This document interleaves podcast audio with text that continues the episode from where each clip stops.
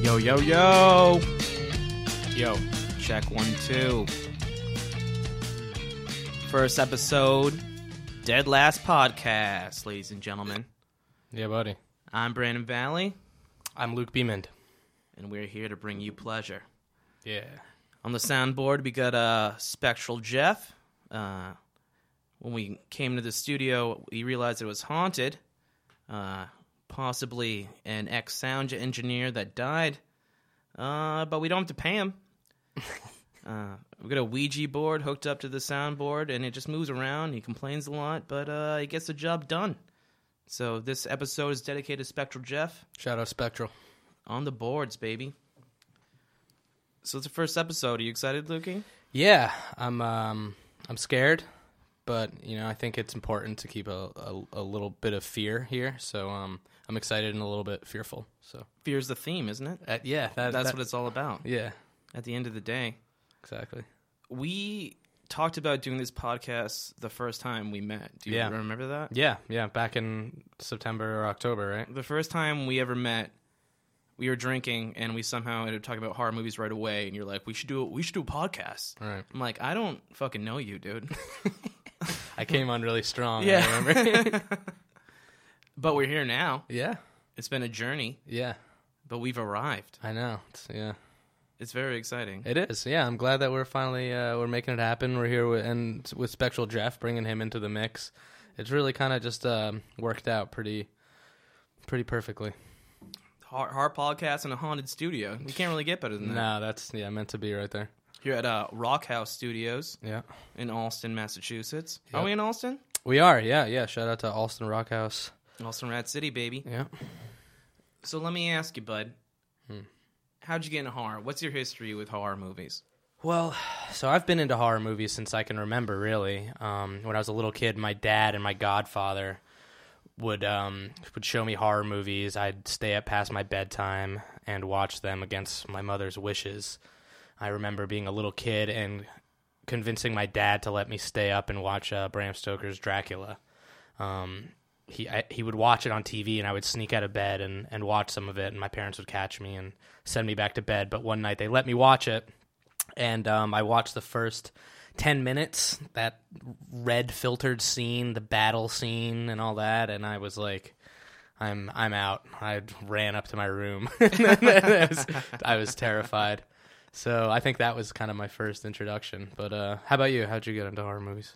Um, honestly, when I was like really young, I didn't watch horror at all. Um, my parents just weren't into it. Like I was allowed to watch pretty much whatever I wanted from a very young age. Like when I was, I was seven years old and like watching Die Hard Yeah. like every day and they didn't care but they just didn't like horror movies Hmm. so i didn't really get to see any i remember when i was a uh, i wanted to watch aliens because my mom's a sci-fi freak so that was it within the realm Hmm. and i didn't even make it to be able to see an alien they were just like wandering around the corridor and i'm like fuck this like i'm out i'm Right. out i can't i can't deal with it So we both had those like "fuck this" moments. Yeah, yeah. yeah. I couldn't deal. But I mean, I, I read just tons of Goosebumps and like Are You Afraid of Hell the yeah. Dark? Mhm. And then when I got closer to becoming a teenager, probably like around the eighth grade, um, me and my friends just started getting into it. Like I don't remember the first. I think the first legit horror movie was probably uh, Dead Alive. Mhm. I think that I saw. And then after that, it was kind of like all over. We would go to the video store and just figure out like what was good. We would just go nuts, Yeah. and that was our jam. Trial by error kind of thing. And Before that, I used to watch a bunch of sci-fi channel horror movies. Like whenever I'd stay home from school, that was my jam. But I, that's kind of what my concept of horror movies were Right. before I saw stuff like Dead Alive, Army of Darkness, Evil Dead, Texas Chainsaw. Like those were like a lot of the first movies I saw. Right. Um, and after that, it just became me and my friend's thing. Right. You know, that's all we do is watch horror movies. Right. It takes you like a minute to when you you, s- you decide you're kind of into horror movies, and then it takes you a, a minute to start watching them. Right. Like I remember I had to convince right when I was starting to get into horror movies, and my godfather Pete and he would show me like the Puppet Master movies, and uh, I'd watch them with like my older cousins, and they'd be like, "Oh, you know, you, you're too young, you're too young," and I'd sneak out and watch them, and it was. The fact that they were taboo, I think, is why I liked them. You know, is that whole you're doing something you're not supposed to. And I convinced my dad to take me to see Bride of Chucky when it was in theaters, and um, he drove me to the movie theater, and it was you know it was like an hour away. We lived in this little town in Connecticut, and um, we got I convinced him. You know, he kept why you know why do you want to see this movie? You know, my mom's I don't think you should take him, but I, I convinced him to take me. We got to the movie theater, and before we even got to our seats, we were I was there was a R rated preview on, and I was just like nope. so I turned around and left, and uh, he had to drive me all the way home. So it's kind of like you know I guess getting into the uh, the deep end of the pool a little bit. You know, you kind of wade in at first. There was a couple mishaps where I wasn't quite able to make it, and then when I when I got in there, then it was no turning back. And I remember, I mean, my friend, we w- we watched The Exorcist. We like snuck a TV from his living room into his room so his parents wouldn't know, and we watched The Exorcist and just that whole kind of taboo of watching things we shouldn't be watching. I think is um, what kind of drew me into it initially. Hell yeah. It's definitely a niche, you know, people um, tend to flock to it because a lot of people have a large distaste for it. Yeah. You know what I mean?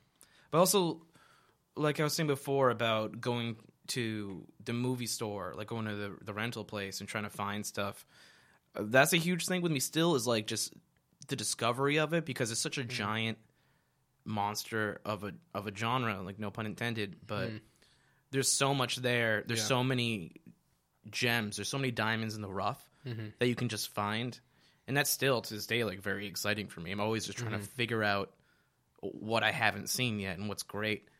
You know, I remember as a kid, yeah, going into the the horror section of the video store too. I mean, it was always like kind of the creepiest looking cover would be the one that would would draw me. And I remember like the Halloween movies, like all like Halloween H two O, like that cover with uh, half of Michael Myers' mask and the knife. And it was like Yeah, yeah. smart, sexy thriller. And I was like, oh my god, it says that right on the cover. yeah, oh yeah. So, like, Jamie Lee Curtis, the full cleavage out. I was like, this is smart and sexy and a scary. little, little full of it. So. yeah, right. Yeah, it was. It's like, It was- well, LL Cool J's in this, so Yeah. like, that's cool. Right, he uh, he dope. was he was smart, sexy, and scary in Yeah, that. To, awesome. to his credit, There was one uh, that we would rent all the time because on the cover, it had this guy with a guitar with a giant drill bit attached to the end of it. It's called Slumber Party Massacre 2, okay, and it's such a dumb movie. None of it makes sense. They kind of just rip off Nightmare on Elm Street, except this guy shows up in his these teens' dreams and then just shows up for no reason and has guitar. He does like rockabilly songs in between like killing people with this drill guitar. wow, he could go up against the guy in Mad Max, the flamethrower guitar player. Yeah, yeah. they he's could like- have a cool face yeah, off. they have like a Doof Warrior uh, face off. yeah, in the, in the dream realm. Yeah, yeah. There you go. That'd be awesome.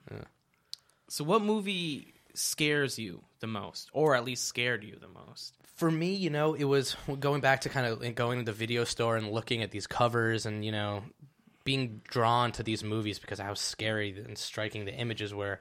I remember this poster, um, one of my dad's friends, he, he had these friends, they would watch like soccer matches and I would be like in the kids room, you know, and there, and his friend had this daughter and she was a bit older than me. I was probably 10. She was a teenager. And she had this Texas Chainsaw Massacre poster on her wall. And I just remember just the poster would give me like a stomach ache. Like it was just so scary. It was just like the shadow of that house, you know, with like that red sky. Like Leatherface is even on it. No, it would no. It was just a house, you know, and just Texas Chainsaw Massacre, and it was so fucking scary to me as a kid. And it took me years and years to finally see that movie. And I would I would call it my probably my favorite horror movie.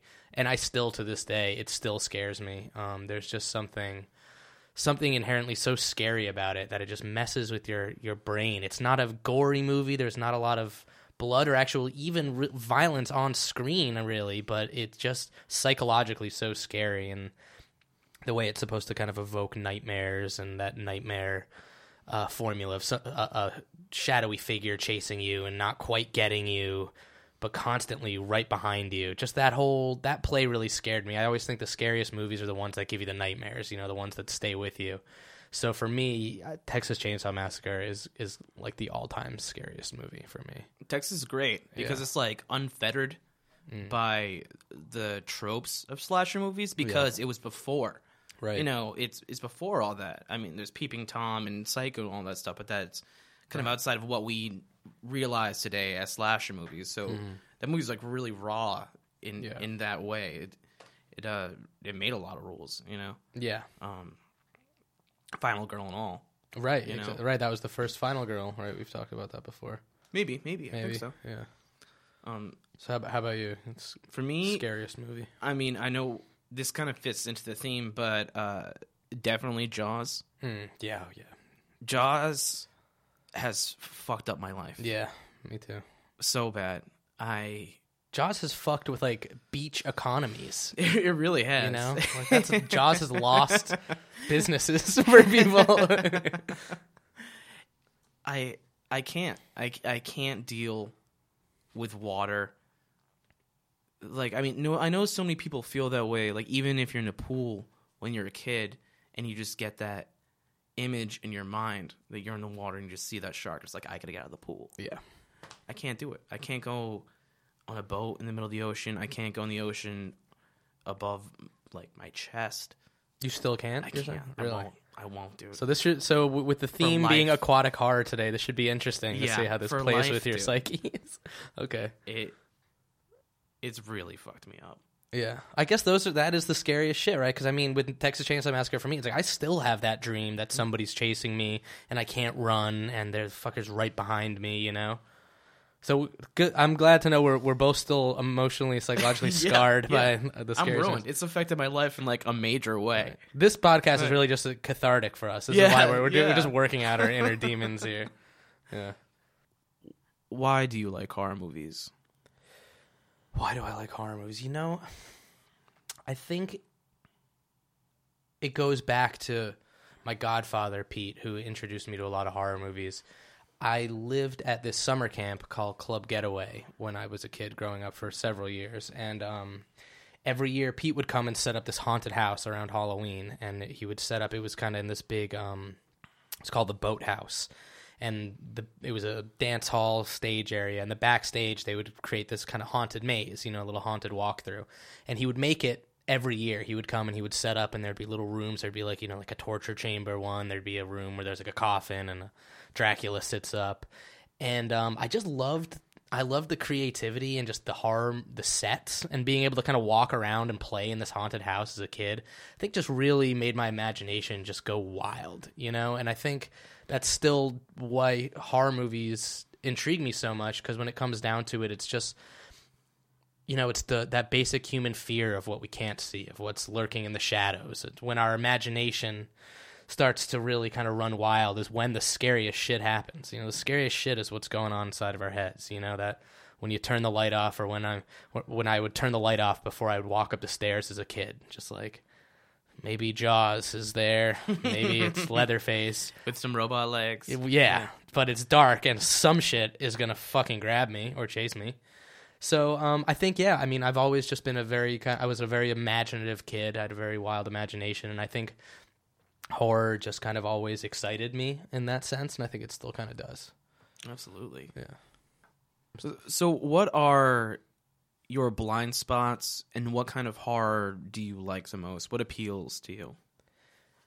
my favorite horror's usually been kind of creature feature monster movie stuff um, like when we were talking about jaws and um, l- the theme for today's episode aquatic horror that's always resonated with me i've always loved um, s- the whole sea monster kind of thing like jaws and i guess we'll wait we get we'll get into our top five aquatic horror movies in a little bit um, but yeah, I mean, I always loved kind of creature features and I loved effects and things like that. And when I started to check out like the Evil Dead movies and stuff like that, and the more outlandish and ridiculous kind of the better, but even just like Godzilla movies and alien movies, any kind of monster creature feature stuff like that, I really like.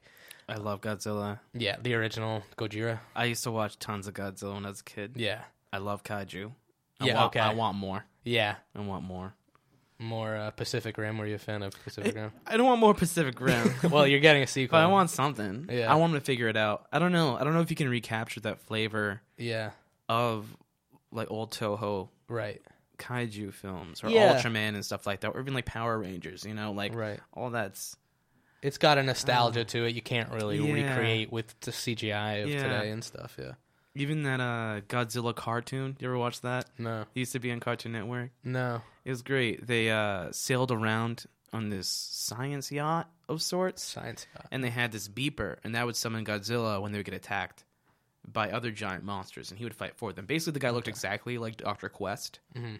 um, and there was this little smaller Godzilla named Godzuki, who would get into shenanigans with the kids. You know, Godzilla, Godzilla, and Godzuki. He had wings. He was basically Okay. He's basically uh, Pete's dragon. Okay. Yeah. You know what sure. I'm talking Yeah. about? He looked just like that. No Okay. haircut though. Right. Yeah. No pink hair. You could have used They're it. coming out with that new the new Pete's Dragon, right? Well, I'm hoping they have Godzuki in the new Godzilla. I think that's a little more important. I like Yeah. that. Right. Did you like the new Godzilla movie, the most recent one? Not really. No, I'm not talking about the Matthew Broderick No. masterpiece of '99. No, I didn't really like it at all. no. The- I wish they could have used another Toho monster to be his enemy. I don't know if they just couldn't get the rights or something Mm. like that. But at first, when I saw the trailers, I was really excited because I'm like, oh, he's going to be fighting Rodan. Like, I Right. love Rodan. And it's going to be great. But they just made up two extra monsters because they didn't want to pay out for it or something like that. Maybe they're saving it I for don't the know. sequel or something. And everything about the trailers of that movie was very deceitful. It's like, oh, Brian Cranston, he's a great actor. Mm. Right. He's been able to carry that whole movie. right. They show him nonstop in the trailers. You think he's the main character. He dies about 15 minutes into that movie. Right. And I thought that was such bullshit. And we get a lot of the other kid. yeah, th- I don't know who the fuck that guy is. What, what is it? Uh, is a kid from Kick Ass. Ugh, I don't care. Yeah. I don't care. No, he that that, It that didn't- movie. Yeah, they didn't need that whole that whole side story. They could have been a lot more just kaiju on kaiju fighting, and I think the movie would have been better for it. I didn't need him. Yeah. The only cool part was him breathing fire down that monster's Oh, throat. th- that kill move was Yeah. fucking. That's a great. good fatality, right? yeah, there. that was. Yeah, I like that. Yeah, yeah. But I mean, I have a lot of blind spots that I feel like we'll figure out eventually in this podcast. Slashers are something that I'm not that knowledgeable about, that I'm not too into. When I was younger, when I was getting into horror, uh, it was at a time where they were doing shitty versions of the classics. Like the first Nightmare on Elm Street I saw was New Nightmare Okay. which was garbage. I just remember like Wes Craven being in the movie and be like, "The- "My writings come to life. What have I Yeah. done?" I'm like, "What?" it was is too this?" meta. It really. Yeah. Yeah. And Jason X was like Like, the, Jason X. the first one I saw of the Friday the Thirteenth movies, and also uh, they just seemed. Well, they are. They're very formulaic movies. A lot of them Hmm. are very the same Yeah. none of them mean that much to me. I like a lot of movies in horror that I can at least pull some type of meaning from. Uh, no, all the time. I mean, I can just have fun and watch a horror movie, but that's what really appeals to me the most is something uh, unique and something complicated, something that has soul, um, not just exploitation. Right. But I do love some exploitation. Right. But that's just what appeals to me more. Like The Thing Yep. is my favorite movie. Cool. Yeah, Absolutely. one of my favorites too. Yeah. See, I, I do like the the slashers. Not all of them, you know. I mean, when I was a kid, I remember I like saw Scream. I saw Scream two and three in theaters. I don't know why I didn't see the first one. but, The first one's good. That's oh, oh, I, yeah, that I, I, really, like. I, I like the fir- yeah. This I don't like two and three now. I, I liked the first one, and then I kind of worked backwards. And Halloween, um, John Carpenter's Halloween is is one of my top five of all time. Um, the rest of the Halloweens they get a little ridiculous, but I still like them. I like um, I like Doctor Loomis, Donald Pleasant's character, but um, the Friday Thirteenth franchise is, is one that I really like, and I'm sure we'll get into that deep in, in, on some episode. I've gone through a pretty big Friday the Thirteenth phase. Um, I like all the iterations of Jason.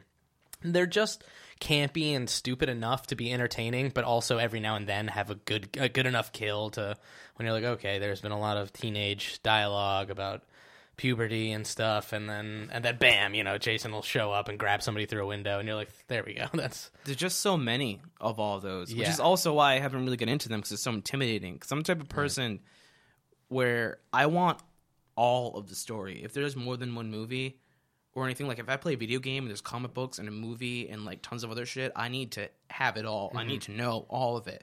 So it's intimidating to be to be going into like Nightmare on Elm Street and have to go into nine movies. Yeah, and some real garbage. Some real ones too. stinkers. Yeah, Like I did that for Hellraiser. I Oh, yeah. love Hellraiser. Um, I was- was reading all the comics and I had seen the first two. So I, then I went through all the movies Yeah. and Jesus Christ, that was rough. Yeah. That was hard. Yeah, I mean, I don't know what the case was for Hellraiser, but I know in um in the Nightmare on Elm Street series, I mean, there's some movies that they had directors and writers fired halfway through, and there were some movies that they really had to write themselves out of holes with. And I've seen like some documentaries. Um, there's one on Netflix now. I think it's called like Red, White, and Blue or something like that. Um, but it's like a documentary on the um, Nightmare on Elm Street movies. And there's some movies that I mean, you you're watching them, it just, you can just tell the writers just kind of like, well, fuck it, like this plot didn't work, like halfway through the movie, and it kind of takes a lot of patience on the viewer to like work through those.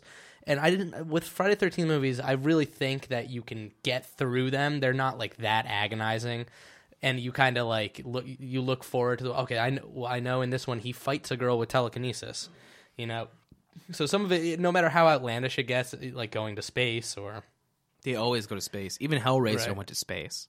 did they Yep. Wh- which one does he go to Um, I think in the fourth one, oh wow that that didn't even take long it's uh they jump around in time, but there's a, a lot of it that takes place in space. there's leprechaun goes to space Jason goes to space. right Uh, critters go to space. oh wow I didn't know Critters goes to space.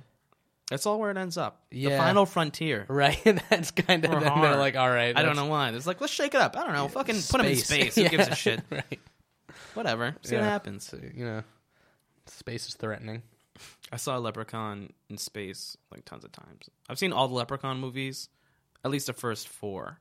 how Tons many of leprechaun times. movies are there I don't know how many there are now. I never saw the In the Hoods, but the first four, uh, it was a sure thing that they were gonna have boobs in it right when I was a kid. yeah So I guess that's probably really my first real horror movie is Leprechaun. Come to Mm. Jennifer think of Aniston. it, because we it was a surefire tits in all of them. You don't see Jennifer Aniston's tits, do you? You don't see Jennifer Aniston. Not in the first one. No titties in the first one, but two, three, four. Okay. Bazongas. Right, that was another thing. Like when you're a kid, like you know, when you and friends like rent a horror movie, like it's gonna- good chance you're gonna get some tits. Friday Yeah. Thirteenth is there's no no shortage of the tits. There's, Yeah. they're in abundance.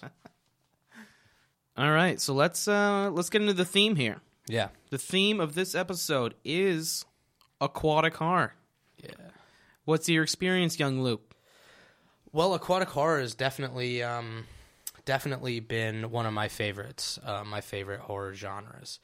Um, I think you know I've always had a fascination with just the water and the, the sea and just kind of that basic human fear of what's underneath the surface and what we can't see, and that's always very much intrigued me. It's the unknown, out of your element. Exactly right. Exactly. You don't belong in the fucking water. No, we don't. And after today's episode, nobody will ever go in any water again. but um, you know, I remember just like this that camp that I grew up at. There was this lake in my backyard, and it was probably because of all the horror movies I'd watched. But every time I jumped into that lake, I mean, I, when I hit the surface and you go under and you're getting deeper and it starts to get colder, every time my brain would just be going rampant with what's going to come out of the water and just fucking eat me, whatever shark or monster is just waiting for my c- little morsel to get into its jaws. So were Or- you going to camp after you saw Jason? When No, you saw Friday the Thirteenth. No, th- this I, I lived at this camp for years, and I think that was another reason why I like Friday the Thirteenth. I liked Okay. that camp counselor getting stalked kind of element, and just the camp setting is, I think, very creepy and Did you hate your counselors? Did you fantasize No, about them getting stalked? no, but I Oh, I want to stalk them. well, I would. I had babysitters that were counselors at the camp, and I would put them through hell. Um, I would take them down to the lake and say, I want to go fishing with them. With like, there would be like English girls that would babysit me when I was like seven or eight, and I'd take them down and say I wanted to go fishing, and I would just not push them in, you know. yeah, it was, it was fucked up That's very nice. but but um yeah so you know i just aquatic horror i feel like just um it just works because there's always that element of and that fear of what we can't see or what we can't control you know i think with a lot of horror movies they kind of have to work to establish a vibe or a tone through either music or you know t- cinematography or things like that to give you the cues to make you feel okay i'm supposed to be threatened or scared But there's something just about aquatic horror. You're already in that environment. You're already surrounded by what you can't see. There's no hope. There's no one around. Exactly. And it- like they say, in underwater, no one can hear you scream. That's that's right. but um, yeah. So so for me, yeah, I, I've always really liked aquatic horror. And like you said, Jaws. When I saw Jaws, I mean, not only could I not go swimming in that lake, I wouldn't take a fucking bath. Like I was just like, nope, I'm not getting wet. so yeah, I, aquatic horror has always um resonated with me and um always been been um been one of my favorite genres and even um my band La Special we released an album called Omni Squid this year which was nice plug. Yes, Nice plug. Thank there you we very, go. Thank you very much. Um, and that kind of stemmed from like a lifetime of watching like sea monster movies and sci-fi movies, um, and just kind of plays on that concept, that basic human fear of what's underneath the water and what we can't see, and just this concept of some unknown giant force like coming to the surface. I think it's the same idea. Is maybe that's why those horror movies go to space because it's like a similar idea Totally. of like where you're out of your element and there's nowhere to go. Oh, yeah. Like it's, you're just you're just out here. Exactly. You're They, very might, they might as well have had Critters Four like on a boat yeah, right. or Jason on a boat. Well, he Cruise ship. He yeah, he right. He you know Jason is often you know i- is kind of aquatic. You know he does um he gets on the cruise ship and Jason takes Manhattan. Crystal Lake is like his jam. Exactly. Yeah. Yeah. The, uh, some of the creepiest Jason kills are when it's a counselor and they take a boat out at night and they're naked and there's always because you gotta be naked in a boat at night. They Didn't have bathing suits back then. No, no, not in the not in the seventies. But um, it- when it's these, those shots of like there's some girl just unsuspectingly laying in her, in the boat with her hand in the water, and you're like, oh, take their fucking hand out of the water, and then that's when bam, Jason, you know, he's always waiting underneath the water, and those shots of like the fog on the lake and stuff like that. So he doesn't have to breathe. He can just You know, no, not really. There's, I mean, there's one after one Friday Thirteenth, they chain him to the bottom of a lake, like, and they, and that's how they get rid of him until it's like the next movie. It's like, well, he's just been there, chilling. He's not dead, Yeah, you know. nice. Yeah, and he just, you know, gets uh, his chains, gets rid of him, and he's back. So, fuck yeah. yeah. How about you? What's your uh, your experience with aquatic horror? Well, I mean, like I said, Jaws Yeah. has destroyed my life. Hmm. I think the scariest scene in horror of all time for me is when when uh, the kids are in the bay and they think they're safe, Mm-hmm. and the shark knocks over that guy on the red lifeboat. Oh, yeah. and you just see the shark. He doesn't just pop up, but you just see the shape and his color just slowly just coming out of the water, just grab him, and oh my god. Right, like you It drives me nuts. it's so bad because it's right after the scare where they Yeah. that you, you find out it's the kids and you're like oh we're all good and then yeah it just very subtly creeps in again Oh, it's just so slow for how he grabs him. You just see it coming, and there's Right. nothing I can do. yeah All all shark movies really unsettle me. Yeah. after that, yeah they really do. Although I wish they would stop yeah oh my or god change the game. man i watched some of this movie on netflix avalanche sharks see, that, that's a giant thing that I kind of have beef with. I have beef with Sharknado and Yeah. sci-fi in general. Like I grew, like I said before, I grew up watching the Sci-Fi Channel movies. Like when I was staying home from school, Right. watch shit like Bats or Mansquito and stuff like that. Mansquito. And it was great. It's entertaining, but that's what drove me to go to film school is watching that because Mm-hmm. they're giving these people at least a decent amount of money like a film budget, a low level film budget, and they just shit all over it. Hmm. Like they don't even care. Like I watched this movie; it doesn't have soul. They're just trying to make like an exploitation movie. and it feels like that's like the point of it like they're trying to is. make the shittiest movie possible That And is it's like and good There's nice- a nice charm job. to it, but I feel like real joy comes from campiness when you're not intending it.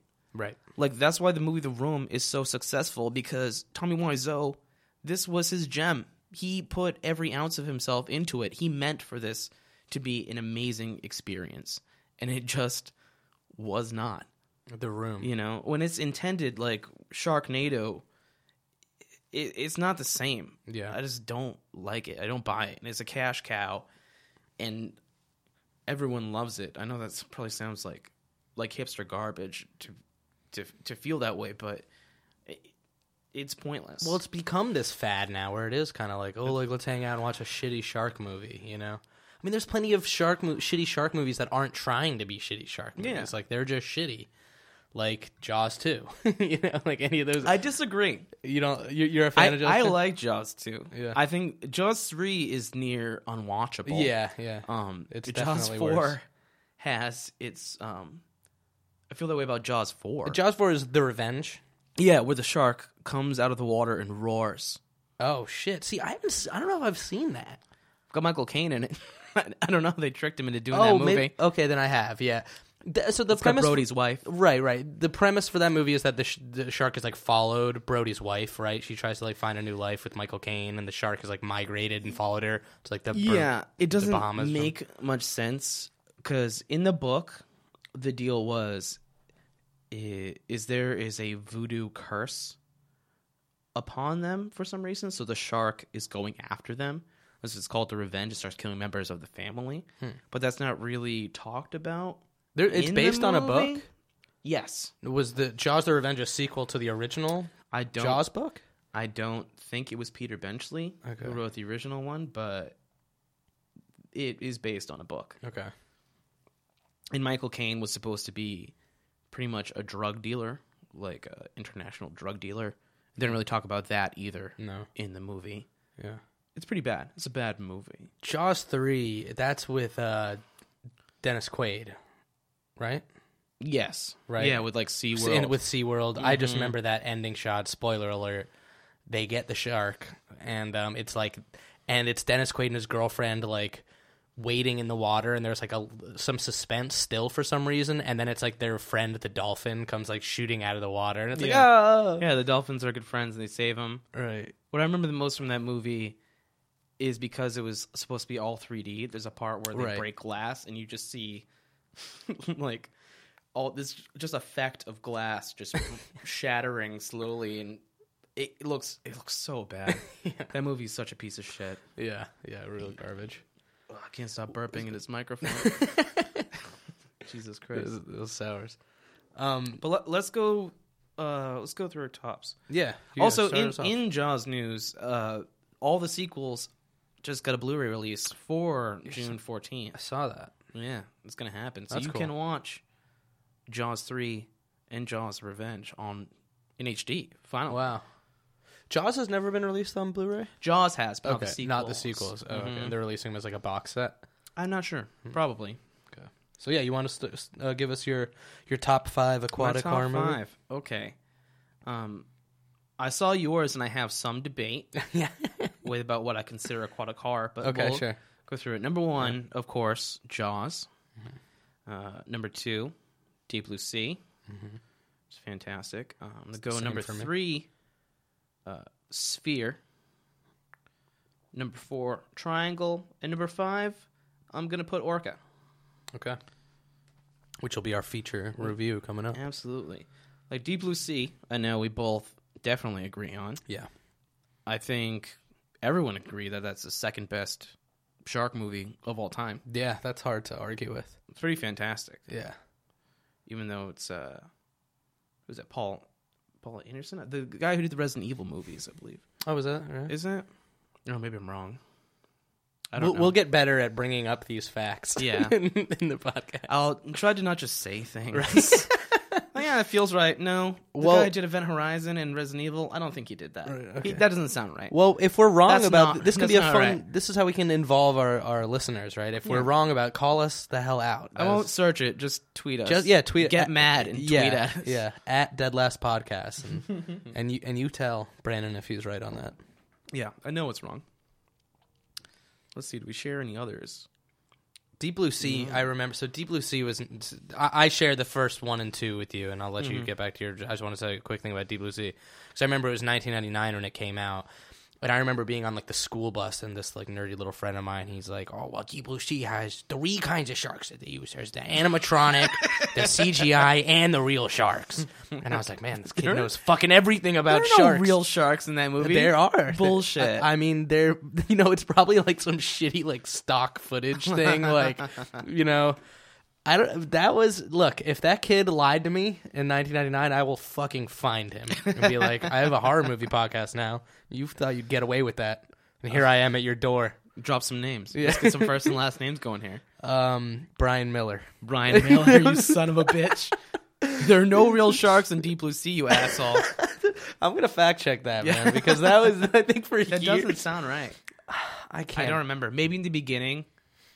I think maybe In so. the very, very beginning, when they're like, "Oh, there's a shark that's about to attack." You know what it is? These It's the two shark that kids. eats Samuel L. Jackson. That's That's the real That's part. the real part. Yeah, Nice. it was a stunt double that they found. Ah, that yeah. It wasn't actually him that got eaten, but it was a real shark that so eats him. those doubles are worthless. yeah. yeah, they they're just clones, anyways. You know, what's a clone worth? fucking clones. Nothing. Okay, so so continue with your with Um, your list there. Number three is uh, Sphere, Yeah, I like Sphere a lot. which is I feel underrated. A lot of people hate on Sphere, Yeah, but I remember watching that movie on TNT a bunch when I was a kid, right. and I liked it. I like it Right. a lot. That's a Sharon Another- Stone, right? Yeah, Sharon Stone, uh, Dustin Hoffman, Right, yeah. and Samuel L. And it's Samuel L. It's a good once cast. again under Yeah. the sea. yeah. He doesn't belong under there. Yeah, he When- shines. When will he learn? He shines on the ocean blue, that's for sure. yeah. I can't think of any others that he's been in, so he's two for two in my book. Um. Yeah, I, there's got to be some. He's got to pop up underwater. Queen somewhere. Latifah also. Really? Queen Latifah gets marked by uh, jellyfish made of dreams Oh, there in you that film. Good. I've. She deserves that. she did. How dare she? Jellyfish. She doesn't belong. No. Uh, and next is uh, Triangle. Okay, now I've- t- tell me what is the deal with? I, I saw this on some list I was reading recently of like of horror underwater horror movies. What is the deal with triangles? So it's basically. I don't know if I want to spoil it for you. Yeah. Okay. It- well, it's give like- me a non-spoiler. It- it's like a weird dimensional loop movie. okay. That's all I'll say. Okay. It's But worth, it- you would recommend it though? Yeah, I would recommend it. It takes place on a boat in the middle of nowhere. I assume on the Bermuda Triangle, Bermuda, which is yeah. why they call it that. Is, I now don't that's remember. different from like some other aquatic horror movie, like Hell's Triangle or something like that. Yeah, it's, it's some not other the Berm- same. Okay, It's- okay. It's just humans on a boat, and there's interdimensional time travel kind of thing going on. okay, It's very interesting. Oh. yeah, okay. I'll look into that. And then five uh, is Orca, which we will talk about Hmm. in a short while. Yeah. And uh, I think that's it for me. What are, what are your top five? So we share the first two. All right. Jaws is, is my number one because I couldn't go in the bathtub after. Um, Deep Blue Sea because there were real sharks. that were Yeah, used, yeah. Um, that's the answer to the riddle. I mean, how good is that ending? That's what a eight thousand whatever pound mako shark thinks about the deep blue sea. Whew.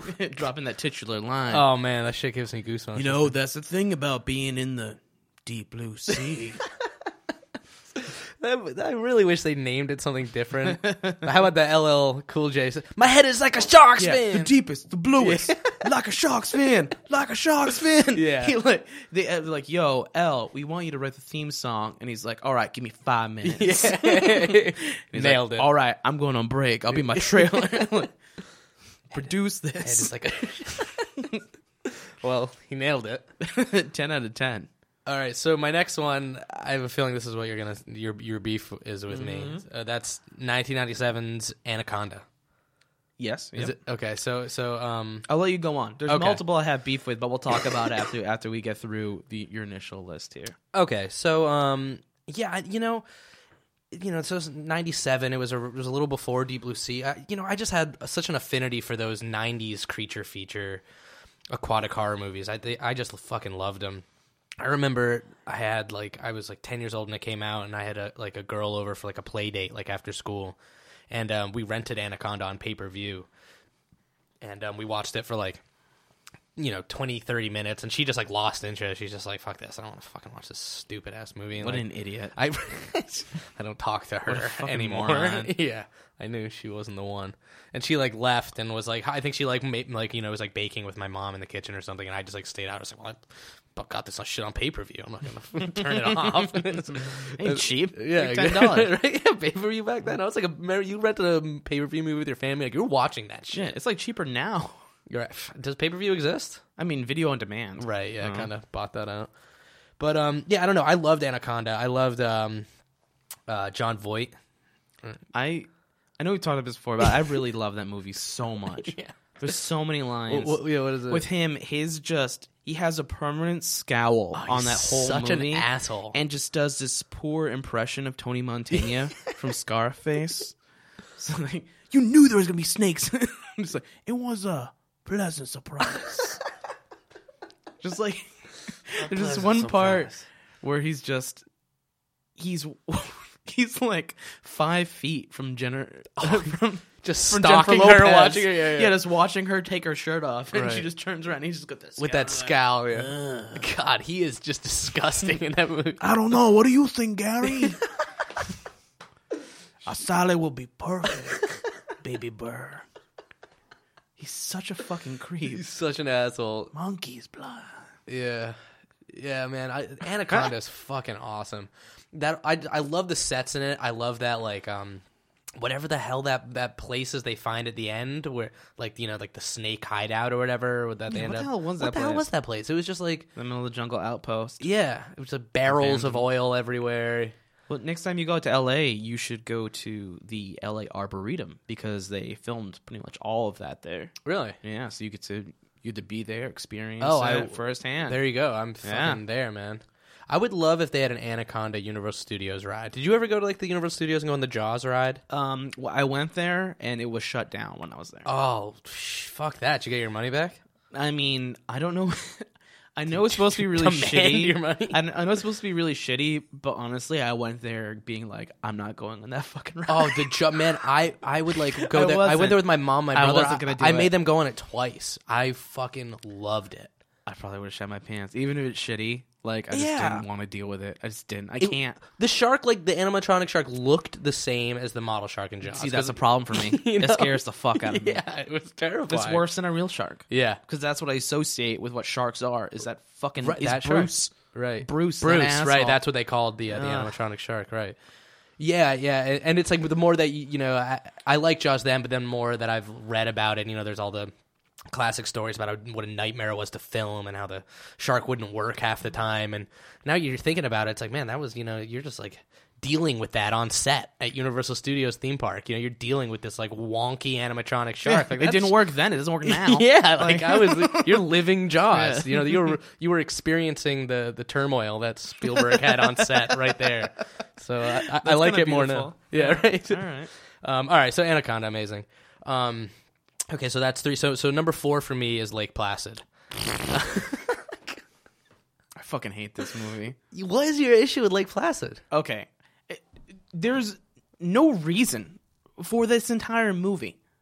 It's a lake. It- it- It's a giant alligator in a lake. It's a crocodile. Mm-hmm. You don't have to go there at all. There's no like the idea, which is like why have a con- uh, anaconda is kind of acceptable because you're still in the middle of the jungle. the uh, Mm-hmm. The idea of aquatic horror and why it's tense is because you're abandoned. You're in this place. You don't belong, and there's no one to help you. And Anaconda, Right. you're on a river, and you know the snakes in the water, but you're still there's no one to help you. Still, you're in fucking some rural town in Maine. Like no one's asking you to go in that lake. Right. No one's forcing you to go in there at all. Well, you know, but like that- it, what's even the deal? Like, and it's like twenty feet from Yeah. shore where like everything happens. It's like oh, there's a house like right there, and just Right. like this this alligator. oh, Like two people die. I, I Right, just well, don't. that's- there's that's- no tension. that's There's- the thing, There's though. no forced situation where these people Right. have to escape. It's it's all that Oliver Platt and his shitty little fucking puka shell necklaces yeah, he is trying he to is fucking trying something to else. do I don't know what the fuck. They're with just these trying to find it. That's the alligators. thing. You know, it's not like You they're- already, they know it's there. Well, they got to get it leave the hell. They can't. alone. They, they can't just leave this like ancient crocodile. They gotta. It's been there for like hundred years and no one gave a shit. No, it hasn't been there for hundred years. Right. The whole point is that it was like, wasn't it like Betty White's character Oh, was yeah. like feeding these little baby crocs and making them huge by feeding them from birth, and then she feeds them cows and shit, and that right? Isn't that? I think Yeah, that's, what that's they true. allude to at No, the that's end. true.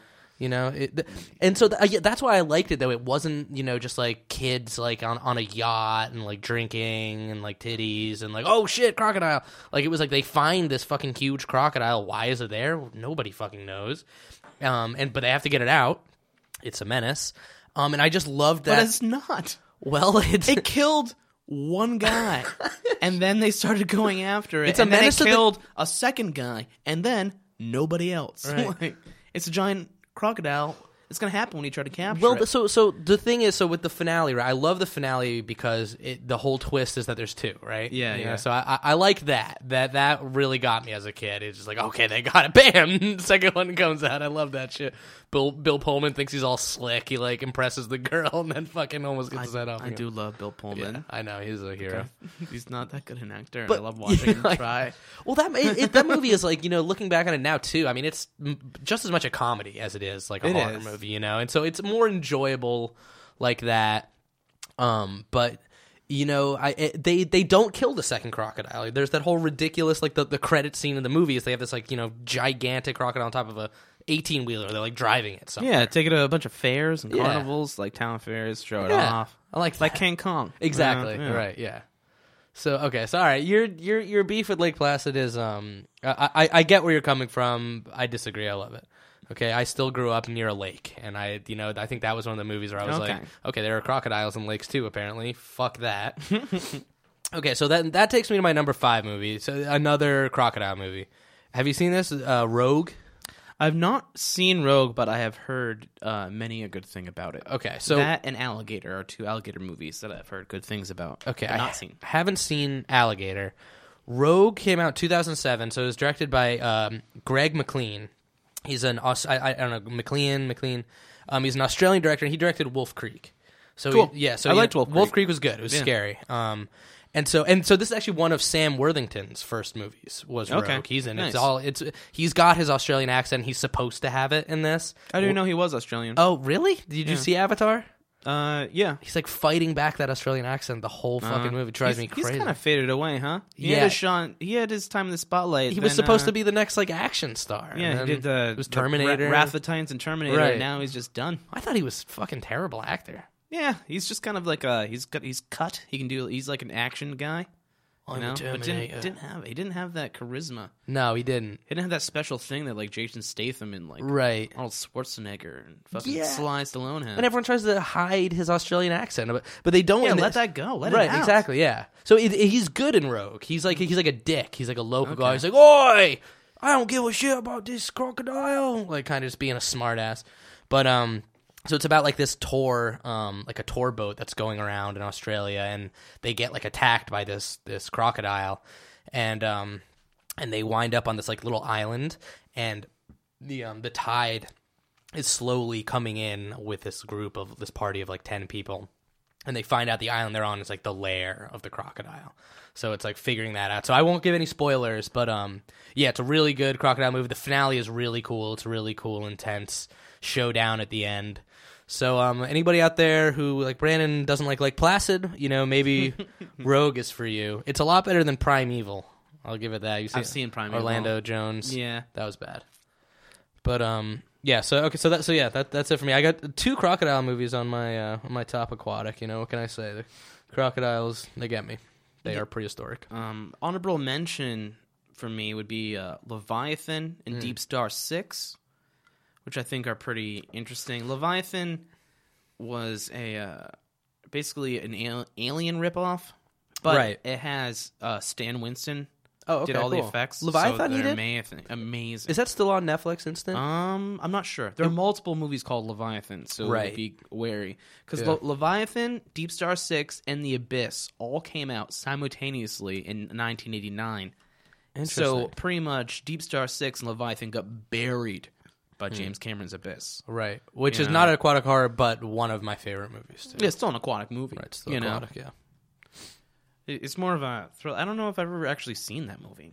Really? Yeah, isn't like I just remember like a like a stretchy face water person. Yeah. Yeah. It was like um. That, like adventure, right? Th- this that was right before um Terminator. Well, a couple of Terminator Judgment Day '92. Yeah, yeah. So I was like, um, that was um James Cameron like developing that CGI technology that looks like it's water but looks. You know, like like Oh, the okay, like the the T two- two yeah. cop guy, that Gotcha. metallic looking. He was kind of developing it still in yeah. that, the, the precursor, right? Exactly, Like, oh, that looks cool. And if he had spikes and killed parents through milk, exactly. He Yeah. he nailed it. But All right. come 1992, the, the Abyss, you got to check out, man. It's amazing. It is um, it, it, by the end of the movie, it's so cool when they start to get into like it's a really slow build, but like great cast with Ed Harris and sketchy Russians and their ulterior motives. Um, and then at the end, when it gets into the to the alien territory, it's it's fucking awesome.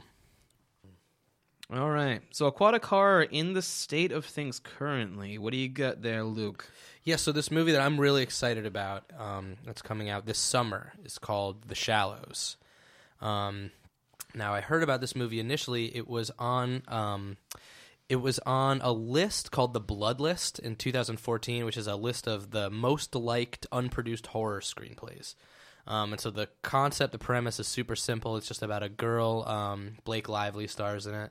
She's surfing by herself. She's involved in some kind of accident with a great white shark, and she ends up on this kind of coral reef or this very small little patch of land or reef or whatever. And she's like 200 yards from the surface or from um, from uh, she's 200 yards from the shore and she's just got this massive great white shark that's just circling her as the the tide slowly comes in so i'm stoked about that Yeah, you showed me the trailer for that, and I gotta Yeah. say it it does look pretty cool. yeah I mean, to have a movie where it's one location, right one actress, yeah you gotta you gotta be creative. right So it seems like it'd be something very neat, right especially because she's what is it? They, they say 200 feet from shore, something like that but being yeah. stalked, being circled Right. by a great white shark. and you got to anybody listening to this if you're unfamiliar you ha- this trailer is fucking brilliant because it it looks great. It's just a lot of just kind of screaming and shit, and with the shaky water, and you don't know what the hell's going on. And then at the end, you know, the the camera kind of slowly pans out, and you see here on the reef, and you just see about half or a quarter of this shark slowly start to emerge into the frame, and you're just like, oh my god. yeah, so the, the, the trailer is great. I'm, Hell yeah. I'm, I'm excited for that. And it was um I was reading today just on IMDb that it was originally called In the Deep, which I'm really glad they didn't call it that. where they're gonna have Adele do the theme song. yeah, hopefully she still does. Um, but it, w- en- enough with the with the deep and like i- in the and there's like an adjective in the, in the heart of the sea, deep blue sea, and Oh, you know this. Have you heard of this? Uh, we're out here, we're in the deep blue sea, w- we're getting worried, and we're starting to get eaten. yeah, just describe. That's all, a new all one your that's feelings. coming out. Yeah. Help! I'm drowning. Also getting bitten Also, we're in the deep. in open water. Yeah. What do you, What about open water? Really quick. That was a more recent shark movie. What were your feelings on that? Um, scared the shit out of me. Yeah. Absolutely did. Um, too real. Yeah, I mean, there that shit was real. There, know it those did. actors got bitten by sharks when they were filming it. Did you hear about that? No. There was like real fucked up accidents that happened. Like they almost had to s- like put a kaput on the whole production because the actor got like bitten in the leg or something. Why did they film in the real ocean? Bunch of dum dums. It was pretty low budget. get outta here. Um, I- Don't do and that. Also, j- mm, arguably the dumbest sequel of all time is Open Water. Oh, I 2. heard that was unofficial. They just called that movie that. Oh, like that that. was, there was no correlation at all. It, w- dude, it was it was just a, a yacht, teens partying. They jump over, and somebody forgot to put the ladder down, and so it's just that these so the yacht's there, but they can't get up. they in it. can't get up. There's no sharks. There's like a baby on board screaming, and it's them just like, "Oh, idiot, the ladder!" Brad, It's- you fucking the, asshole. the shit that goes wrong, like one of them like nods off and like bumps his head like on the boat and like dies. I, it's, it is, yeah. I'd recommend Open Water highly to anyone. I think that is a great shark movie. Open Water Two. If anybody suggests it to you, you cut off communication with them. or the reef. The reef is another based on a true story. I didn't see shark movie is fucked up. It's good? It's pretty good. Basically, this shark ate this one shark ate three people.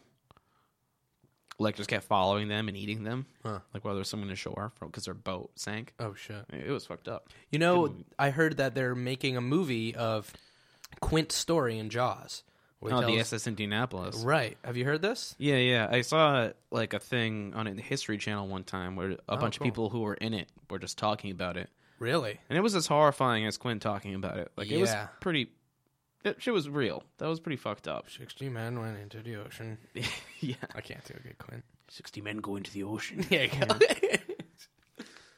Ain't going down to the pond catching bluegills or tommycocks. It's a bad fish. little shaken, little tenderizing. Down you go. yeah, the, the Indianapolis. Yeah, so that that's coming out. I don't know when, but um, I've heard that they're making that a film. I think soon. I think pretty Yeah. soon.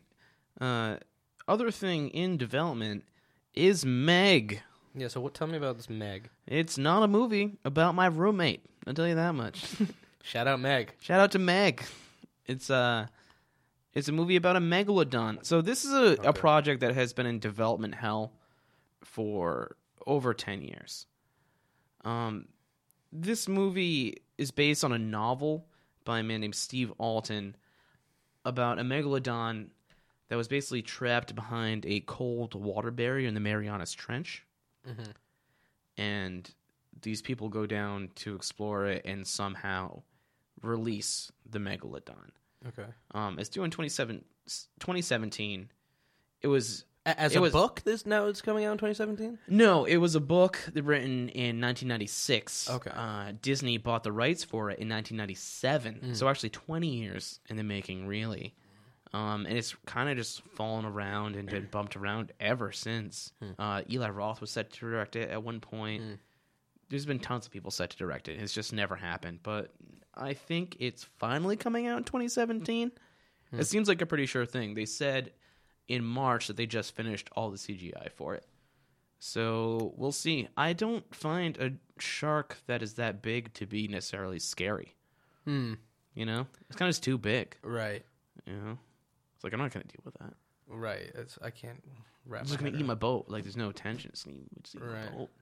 Yeah, I you know I, I, I I'm a big fan of like the um the wide shot of like the huge fucking shadow under a boat.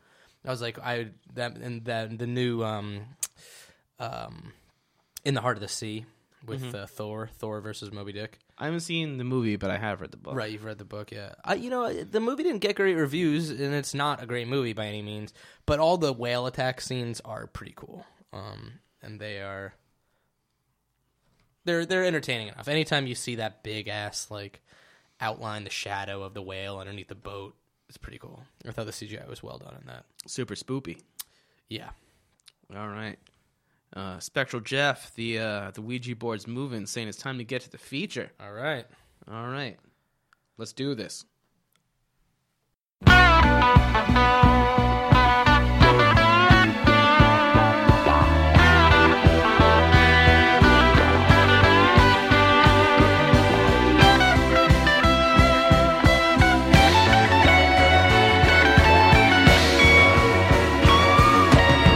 Your first time last, your first time asked to justify Killing our last heaven beast Don't hunt the whale In beauty vision do it offer much If we reason with destiny Gonna lose our touch Don't kill the whale Dig it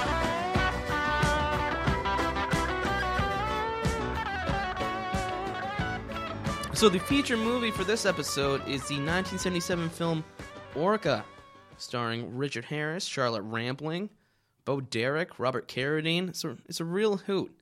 Yeah, Star-studded cast. Um, it's basically created as a ripoff of Jaws. It was created two years after Jaws came out. right.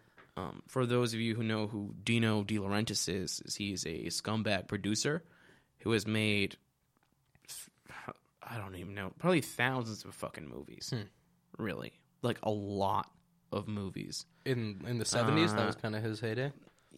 before and past that. Um, his daughters, I think, have kind of taken the helm of that thing now. Okay. um, mostly bad, uh, but he basically called up the director of this film and said, "Hey, figure out what's more dangerous than a great white shark, or what's scarier than a great white shark." Go figure it out for yourself. yeah, yeah, you figure it out.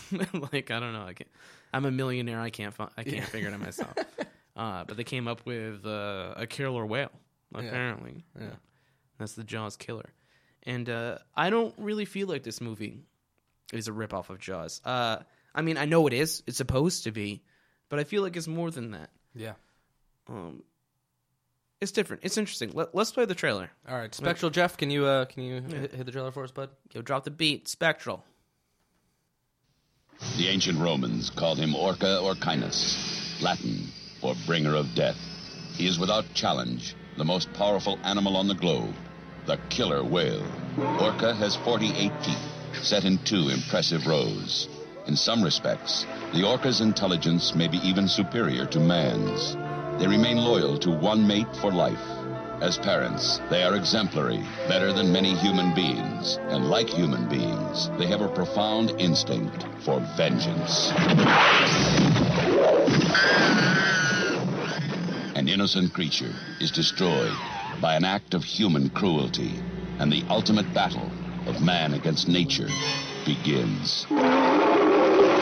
Dino De Laurentiis presents Orca. Can you commit a sin against an animal? He followed you. He saw you on the deck of the boat. They always remember the human being who had tried to harm them. He deliberately left you your boat because he wants to fight you on the sea. I won't do that. Now the fish have vanished from the fishing grounds. And it's all because of your whale. In fact, I won't fight him at all. You're not even man enough to accept the excitement of his challenge. I'll fight you! You're a vengeful son of a... Orca, starring Richard Harris, Charlotte Rampling, Will Sampson, Keenan Wynn. A spectacular adventure. From the depths of the sea to the top of the world. It's going to be a fair fight on equal terms. A fight to the death Nolan! between the two most dangerous animals on Earth What in hell are you? man and orca. Yeah. Nice. Thank you, Spectral. They give a give a lot of that movie in there. That's a meaty trailer. so, so one thing I, I on IMDb I read, I love um, how some of the movie posters for the film, the the text, the the like the little. A lot of the posters for this movie are, are, like amazing. Yeah. Like they look great. So w- one of the uh, the posters for for um, the, the the text preamble it reads the killer whale. The killer whale is one of the most intelligent creatures in the universe. Incredibly, he is the only animal other than man who kills for revenge. He has one mate, and if she is harmed by man, he will hunt down that person with a relentless, terrible vengeance across seas, across time, across all obstacles. That's on a poster. That's that's a tagline for the movie. That is so many fucking commas for a tagline. It's amazing. Jesus Christ. Yeah, so this movie uh, has a lot of good actors in it, or at least people who have been in stuff. Let's say that. Right. Um, Richard Harris is the main character who plays Captain Nolan. Uh, a lot of people might know him as the first Dumbledore. Oh, that's who that is. Yeah, before he passed away after the Right. second one. Right. But Oh, wow. uh, he was a great actor. Yeah, I think he killed it. He's great in this, yeah. he really nailed it. He's the heart and soul of the movie. Right? Um, the other is kind of whatever. Charlotte Rampling is she has a very strong career. I actually saw a list randomly. Not I wasn't even searching for this movie, but it was about um, the amount of successful movies like actors and actresses have been in. Like who's the worst actors financially for films, and who are who are the best. And Charlotte Rampling for the actresses was in the top five oh wow. a lot of people might know her more recently from a season from Dexter, where she played uh, Dexter's psychiatrist. Um, Will Sampson, who was chief in One Flew Over the Cuckoo's Nest, Right. who is uh, horrible, He is just awful in this movie. really awful. Uh, he really nails in One Flew Over the Cuckoo's Nest because he didn't have to doesn't speak. speak, yeah. He's mute. Yeah, he should have stuck to Uh, that. Yeah, uh, really blew it. And Bo Derek, who was a sex symbol of the '80s, this was her first movie. No, she's ever. Uh, the the blonde who. Yes, yeah, with the she's like the leg. ship's mate with the right the bad leg. Yeah, okay. Yeah, yeah. Um, she was a sex symbol. 'cause She was in a Tarzan movie after this, and that really blew her career up. But this was her first film. Okay. And Robert Carradine, who is just a lesser Carradine from their ilk, who no, we shouldn't care about him. But he's there. Um, I probably will just refer to all of them by their actor names, and then Chief is Chief for the rest of this discussion. Yeah, that works. So this movie was interesting. Uh, let, let's start from the beginning. So it really starts off with a a very obvious um, dish at Jaws. Yeah, I love this right off the bat. Yeah, right out of the gate. yeah. um, Charlotte Rampling and uh, young Carradine are diving, you know, for whatever whale research or whatever the fuck. And um, Richard Harris and on his boat called Bumpo, Yeah. which I don't know why. I tried to do some research to figure out what Bumpo means Yeah, I was. and I couldn't find anything satisfying. Uh, there's a character named Bumpo who was in some like Daniel Boone esque uh, tales, but it was spelled differently, so I don't know what the fuck Bumpo well, is. and Orca is the name of Quint's ship, isn't it? In Jaws, yes, so that's almost kind of like a direct parallel, like right off the bat. Too. Well, maybe they're going. Well, the Urban Dictionary definition is an extra large and deep belly button, which may contain many old food, lint, bugs, etc. In a sentence, Sherman's bumpo is filled with cheese. So maybe that's the dish. Maybe they're saying, "Hey, hey, move over, Jaws, you big old smelly belly button." right? You know. Did, they didn't. They didn't quite hit the mark. I mean, they didn't have Urban Dictionary back then either, but maybe you know these these words start off in the streets. True. That's where the Urban Dictionary begins. so who knows?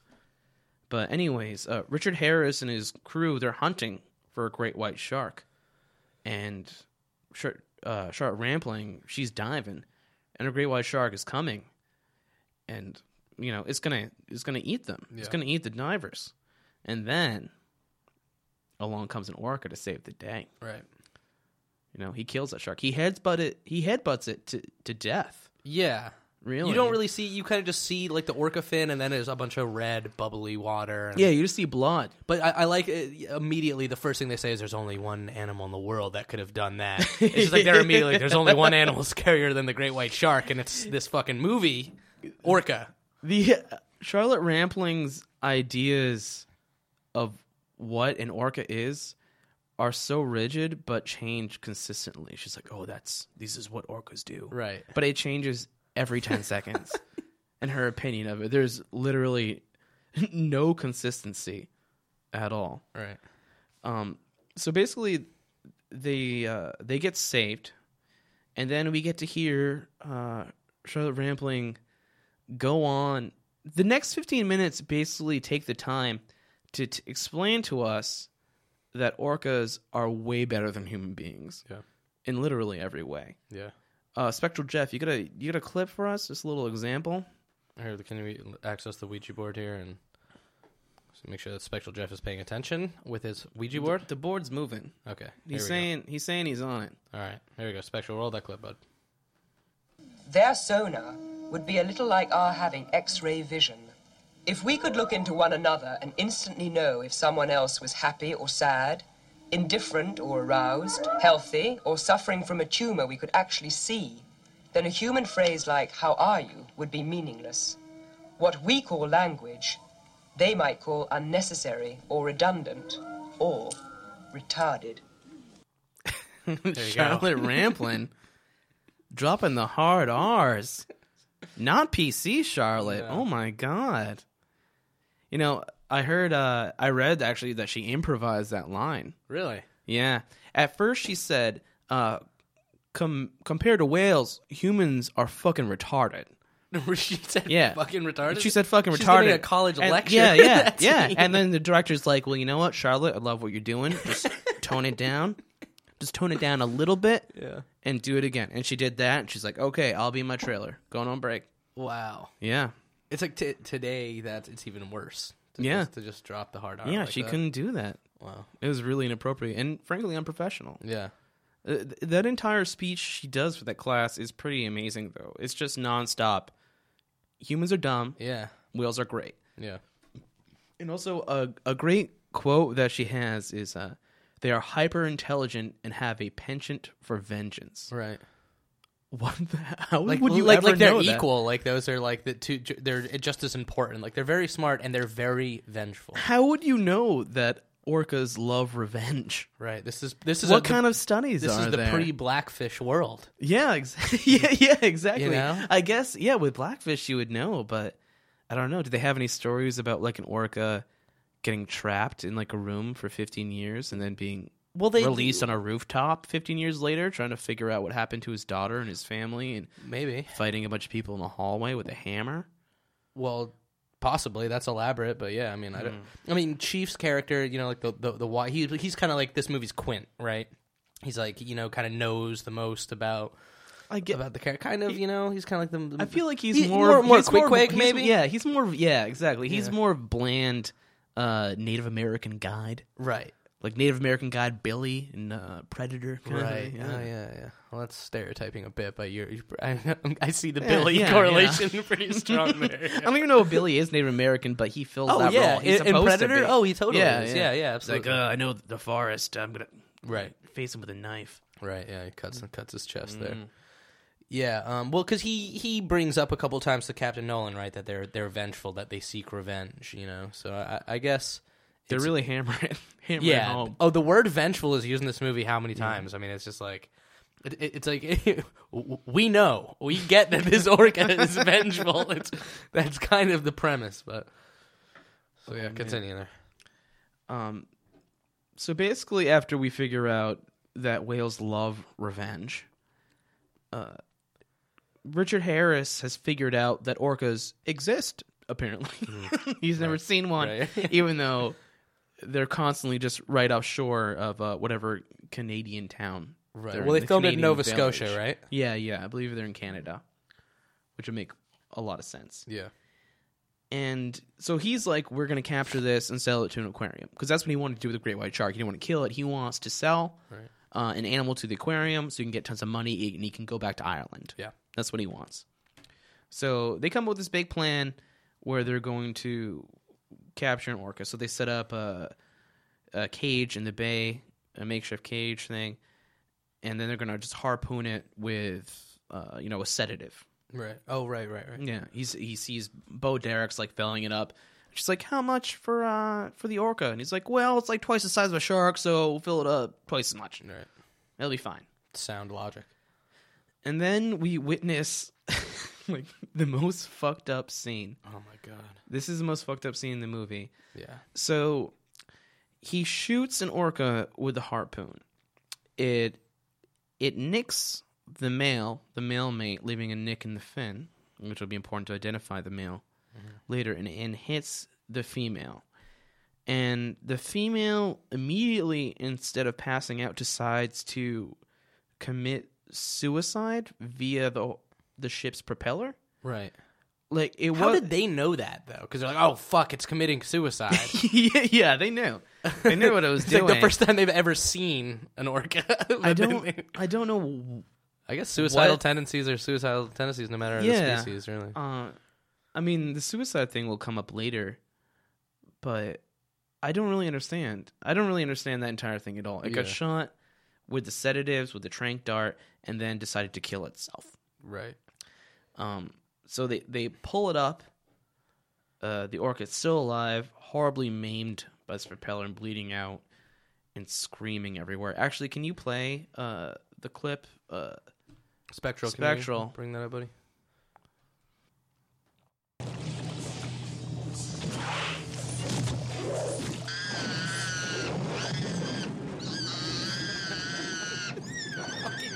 Pig being gutted. God, what's that? You nicked the male. He hit the female.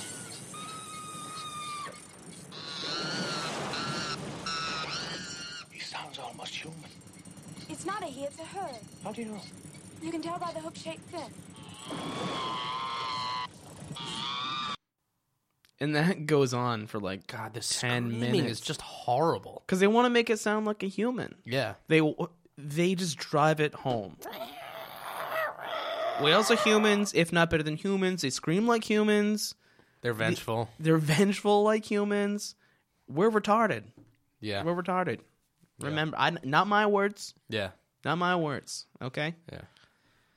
So they bring the whale up on deck and it proceeds to have Oh, a, it proceeds to have a giant miscarriage immediately all over the deck. This is like a scarring ten minutes. Yeah, it's horrible, and he doesn't like it either. He's Yeah, flipping out. Richard right. Harris is not happy Every shot of the captain, right? at he all. is He's like, disgusted. oh, yeah. what? No, Right. And this fetus just spills out onto the deck, and it looks like this fucked up alien. Yeah.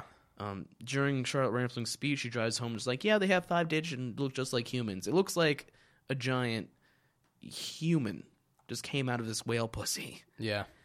and instead he's just like get it off my deck and immediately just grabs a hose Yeah. and just hoses it into Get the, the, water. fetus hose. yeah I don't want this fucking thing here. i mean i don't know if you've ever experienced like having an abortion before or like going to planned parenthood but it's a lot similar Is it they just like take out a hose? well yeah they they'll uh get her up and then it just falls out they just hose it into these these grates you know Okay. it just fall it just comes out and they just hose it oh, that's horrible. yeah but i mean Nature. That's how it's done. Yeah. It's the natural way, as we can see here. Well, orcas are better than people. They are. We, we, we've, we've definitely learned orcas are better than people. Because you made the internet, orcas. Good job. Good job with the internet and thumbs, you fucking idiots. Yeah, nice art, orcas. Anyways, all right, where where are we? They're making their way home. They've uh they've still got this orca in tow for some reason. It's barely alive, but still alive. But they just have it. Right. with them. I don't know why. I don't know what they thought they were going to do with it. Just sell it for whale meat. Like a half price Or something thing like at that. SeaWorld, yeah. I mean, I think you probably you could probably still sell whale meat at that time. Yeah. Oil, right? Oil ambergris. Yeah. Yeah, absolutely. Some needs for it, sure. I mean, they still do in Japan. You know, they still hunt those whales for they say for research. Right. But I think the experiment is just seeing what happens when you put whales in a meat grinder Right. to see what happens. You know, Yeah. I mean, it's inconclusive, I guess. yeah, I was gonna say I, don't- Yeah, I, I don't know what happened. inconclusive. So they bring the whale home, and the male orca is hunting them, and it's bumping the boat, bumping the boat. They're like, drop, drop the whale, Yeah. and uh, this old grizzled man who looks probably the most like Quint out of any of them cuts the line, uh, loses his life, gets eaten, snatched, snatched right, away. He's the first person, right, that gets snatched by the Yeah, which by the all of them were all just snatches. No one dies in a really satisfying way. No, and you know that was one Until the one of my end. issues with it was the editing for whenever there was an orca kill. I, I wasn't crazy about it. it. It's never like the same frame where you see like the whale grab. It, it's all these. It's like this weird stock footage thing of like where I, I read that they have like some stock footage from SeaWorld or somewhere like that of this of the orca kind of like coming up from the bottom of the water, and they keep showing that same shot whenever the orca like makes its like pounce you know it's like Yeah. it's like clearly underneath like a different body of water. It's Yeah, like yeah. a pool in SeaWorld. Yeah, yeah, like it's- it's, it's like like beautiful- broad daylight all of a sudden. Yeah. It's beautiful green water with like, no waves, And it just kind of comes up, and then it's like shoddy editing, and then whoa, and then he, he goes down, and it's like, okay, I guess it got him. The special effects weren't that bad though. Like I No, thought, they're- they weren't at all. Because what what is it? And the whole movie's animatronic. no, this- they switch. Oh, they, they, with the had- real, they, have a real. orca. Mm-hmm. Two, they had two real orcas. Actually, uh, when they were shooting this, when they were bringing in the two animatronic orcas, they had tons of people, uh, tons of people uh, picketing, right?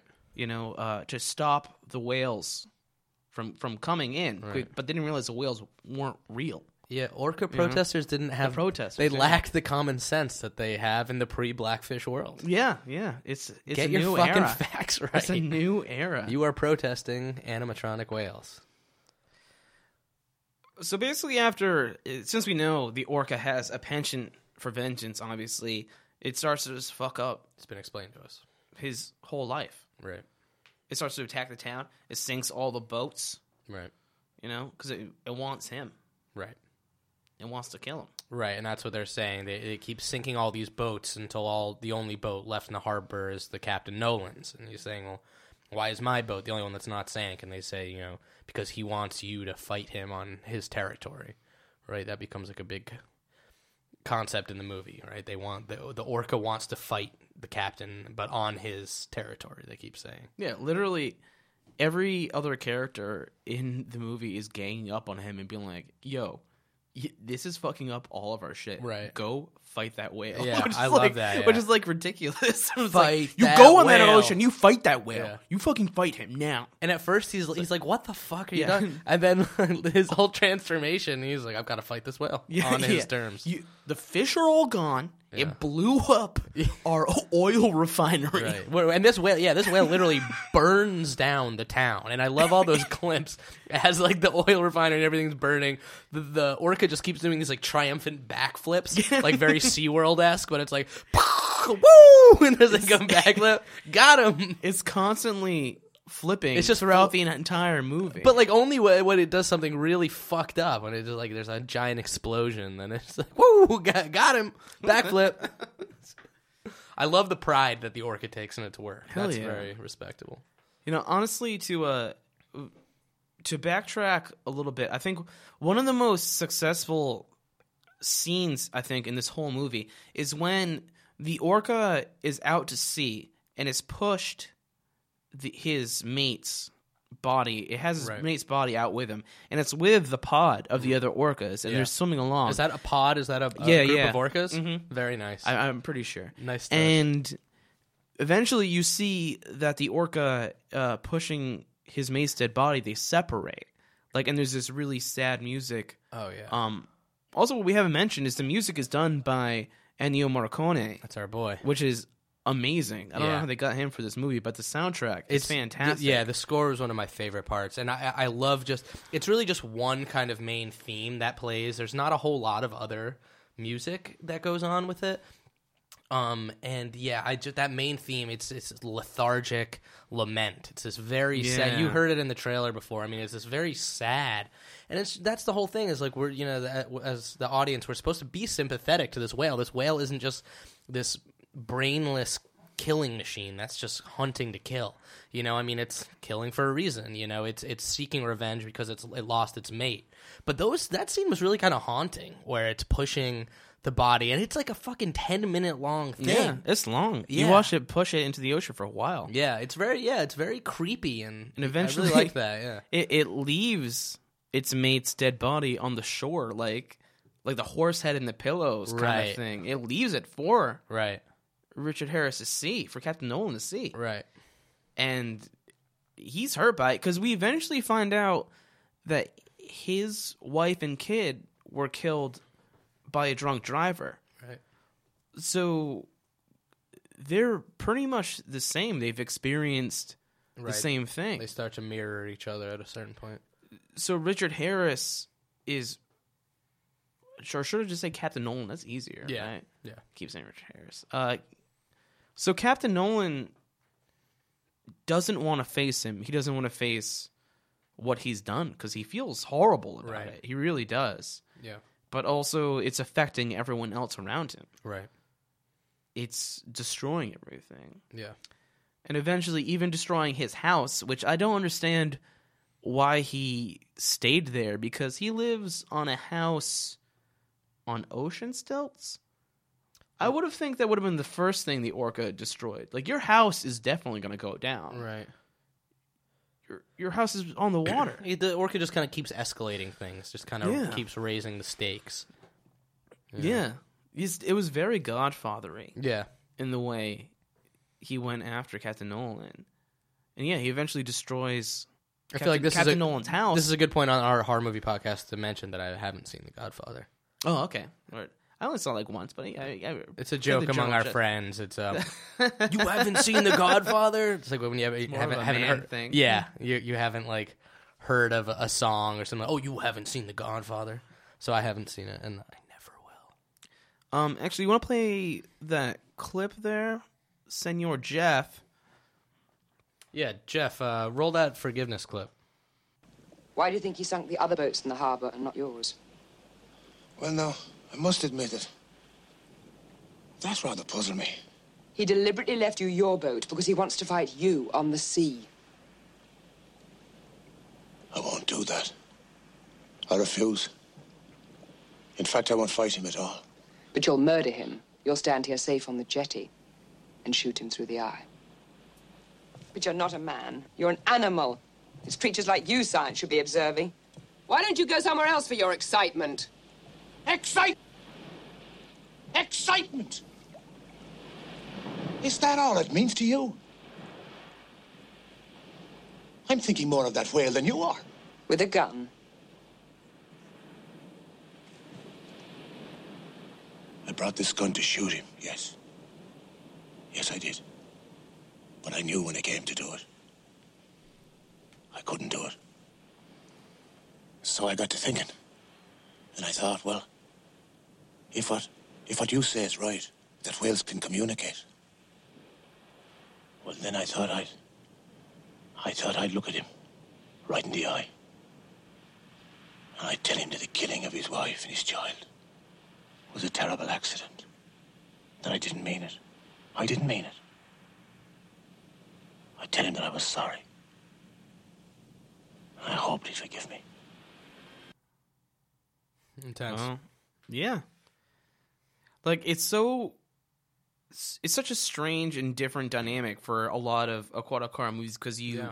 the orca is a character, you sympathize with the orca and you sympathize with Captain Nolan. Right. It's much know- more King Kong than Jaws in that sense, I thought. Yeah, hell You know? yeah. Or even Moby Dickish in the Right. sense that it's just like about revenge, but you still don't really sympathize with, you know. I don't. I don't know if you even sympathize with Ahab or the whale. Well, I really. think that's kind of, that's what the similarity I saw here too. That that line is blurred. You know what I mean? You, you don't really like ever. You're not really rooting for the whale to keep fucking everything up, but you're not really rooting for him to kill him either. You know, you kind of go back and forth. I thought the movie does a really good job of that of of kind of just making the viewer decide who they who they are rooting for in it, which which is cool, which is pretty unique, and was w- w- definitely stuck out to me. I definitely think that's what makes it way more than a Jaws ripoff. Right. It's very different. Oh, it's yeah, I yeah, I think it would. It's more similar to Moby Dick or King Kong than Jaws, definitely. so the orca fucking up Captain Nolan's house and biting off Bo Derek's crippled leg Mm. is kind of the last straw. And so he's like, okay, I'm gonna take the bumpo out. Me, Charlotte Rampling, Chief, and uh, Carradine, and uh, the beard boy, uh, steerman of the Great ship. beard, Yeah. fantastic beard. nice 80s beard. Yeah. Uh, they decided to go face it on the open ocean. Yeah. And they head out for, it what seems like, A while. forever. I lo- those were some of my favorite shots of the movie where it, you know, so he he's decided he's going to go out and he's going to fight. They keep, you know, fight the whale, you know. So he's going to go and fight the orc on its terms. And there's all these just very creepy shots to that same slow lethargic Ennio Morricone theme and it's like the, the the Finn leading them, and they're in this boat. And as they get, because it's in Nova Scotia, so as they keep going north, eventually there's more like icebergs, and it's much colder waters. And it's just those creepy long shots of the Finn going with this like boat that slowly starts to become more like weathered and frozen, and just following it almost like this ghost ship kind of. Yeah, slowly. Imagery. Yeah, It's very like it's slow. being towed Right. by the whale. Right. And they're not doing anything to the whale. They're just Even though following. yeah. during the beginning, he tries to blow up the whale with dynamite. Right. And then for some reason, Charlotte Rampling's character stops him. I don't know why she even came. I know.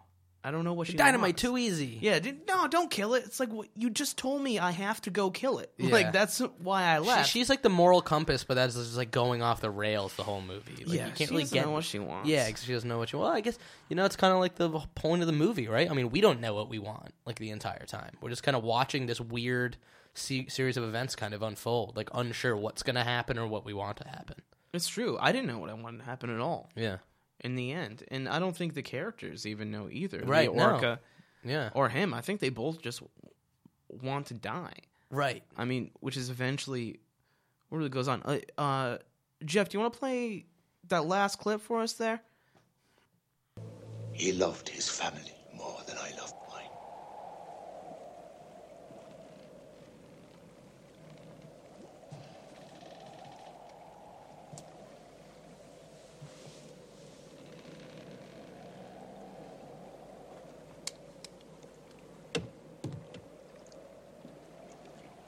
I won't be needing this.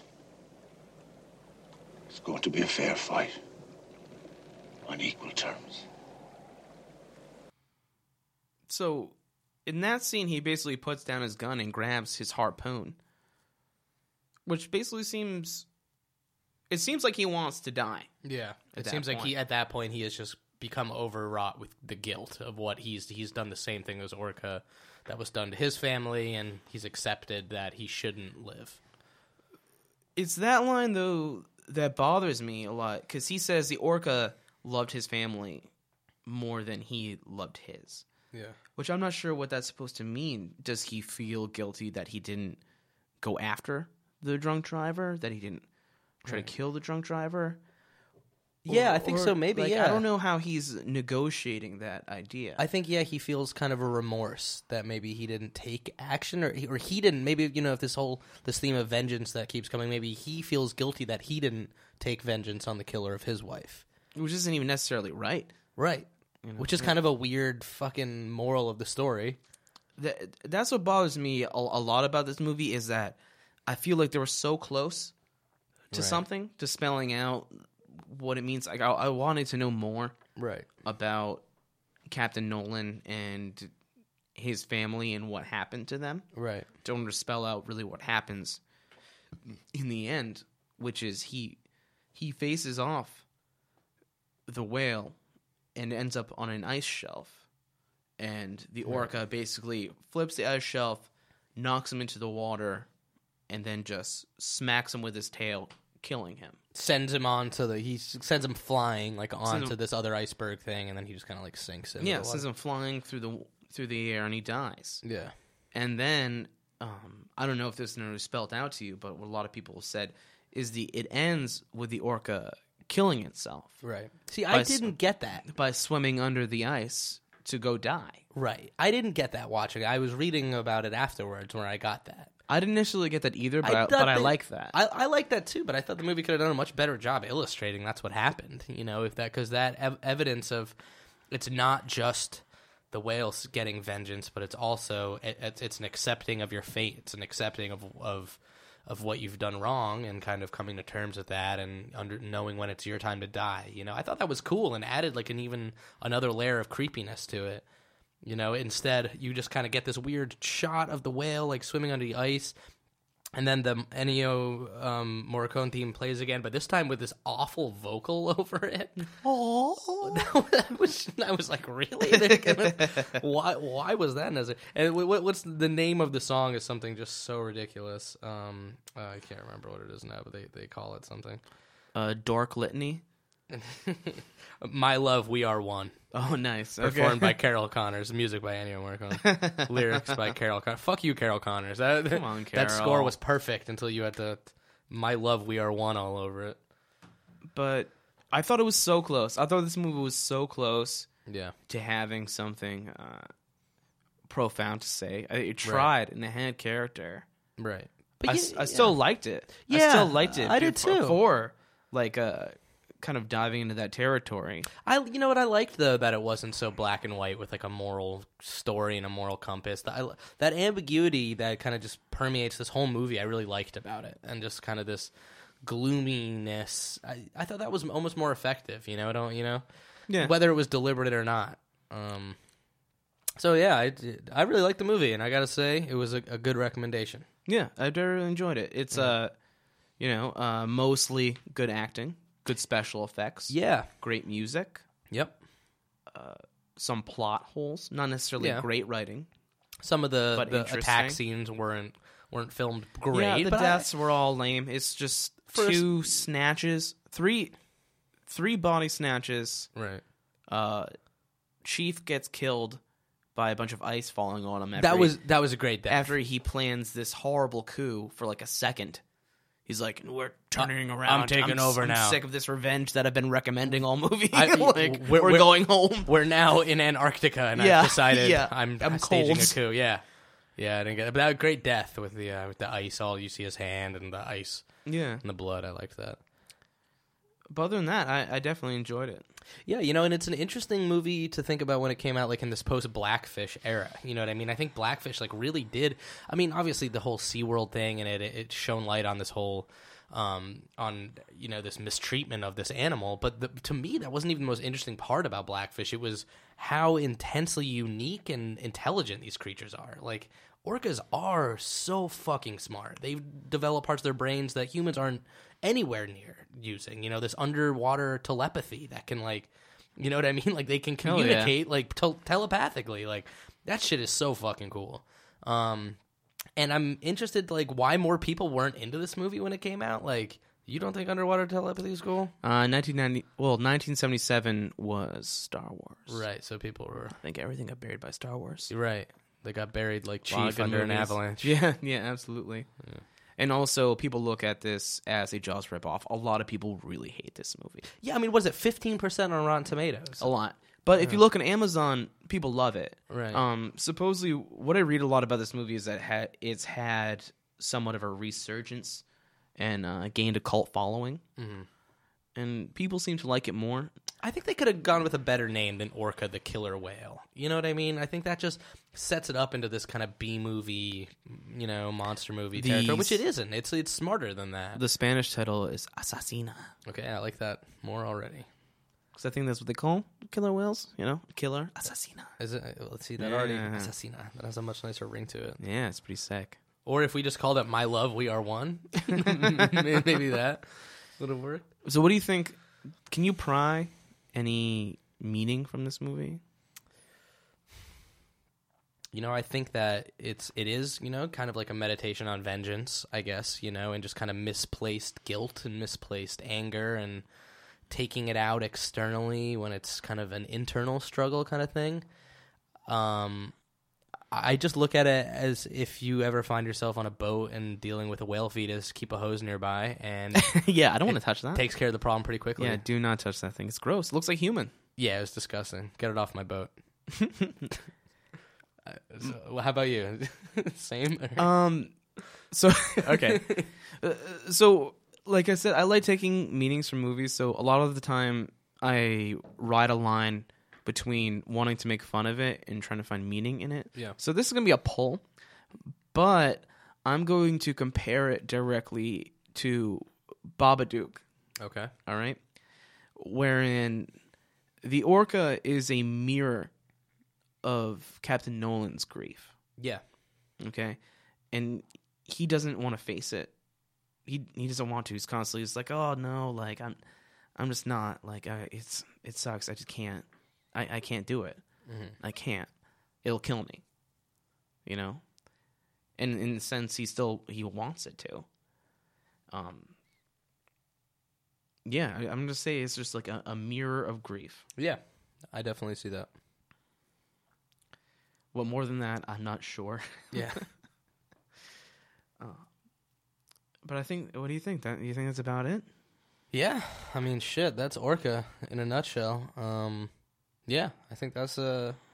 Put, put a wrap on this episode one bad boy here. Yeah, absolutely. Well, um, before we go, we know this is not a horror movie, but we really love the Hmm. Cuba Gooding Jr. vehicle, uh, known as Radio. Ah, radio, great film. You like Radio? Ah, fantastic. Um, so we're just gonna end.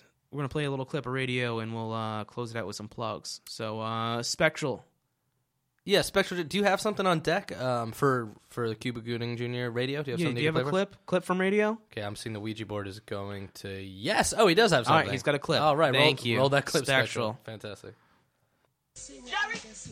Yeah, what, what, what can I do for you, Rod? You just tell me what can I do for you. It's a very personal, very important thing.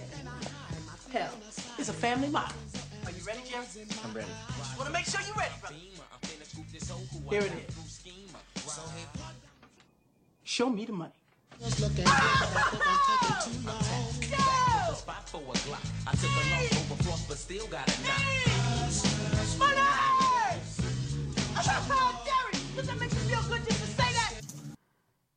Wow, a tour de force. Great film radio. Truly, Cuba Gooding. Ugh, God, does it get what, any what better? part in radio was that? Uh, Do you remember? I'm not. Ex- I can't exactly recall. But I don't uh, remember That whole either. movie just was one blur of glory to me. Really? Yeah. You know, Whew, gives me goosebumps thinking about it. facing adversity. Oh, You know. radio. Uh, so, anyways, any plugs? Any gigs coming up? Oh, me. Wow. Um, we want to make a big shout out to uh, Stephen and Michelle from Rock House Podcast um, for letting us use um, the haunted part of their studio here. Um, yeah, no one goes in here. no one goes in here, but they A are. lot of cobwebs. Yep. Um, so you can check out their podcast at um, Alston Rockhouse Podcast um, on iTunes and SoundCloud. Um, shout out to Spectral Jeff, who has been Yeah. a real revelation. Haunting those knobs. Yeah, it's been fantastic. Keeping it going. And I didn't think a, a Ouija board would be as easy to control and a- as it has been, but wow. It ups your reading speed level. It really does, yeah. Um, yeah. He's quick. You can manifest those words at a, a startling pace. I don't. I yeah. th- It, it's still confusing to me how the um how he lines up those clips via Ouija, but you know who am I to question it? I don't know who he was in his previous life, but I'm thankful for him. Amen. That's for sure. Yeah. Um, you can check me out at the Bad Bad Show at Wonder Bar April 30th, doing some comedy and hosting the show. It's going to be awesome. Uh, follow us on Twitter at Dead Last Podcast. Uh, check us out on Facebook, Facebook slash Dead Last PC. Um, and that's about it. We're Uh, building this thing. We're building it together. Not building just it me from and the- Brandon, but we're, with all you and with Spectral Jeff on our side. And uh, I think this is going to be uh, this is the birth of something beautiful. It could be fun. Al also, uh, like and review us on iTunes. That is very, Yeah. very important. Yeah. Please make our dreams come true. Yeah.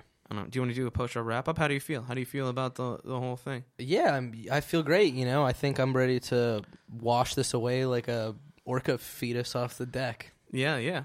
Move move on with our lives. Yeah. On, on to the next. Yeah, on to the next. So we'll be doing this bi-weekly, and then um, just stay in touch with us on Twitter and Facebook and uh, Instagram as well at Dead Less Podcast for uh, details on the next episode. And uh, any feedback or anything like that is obviously more than welcome. Cool. Um, I think that's it. All right, we out. All right. Stay spooky. Word, All right, it's peace. a See y'all. mess.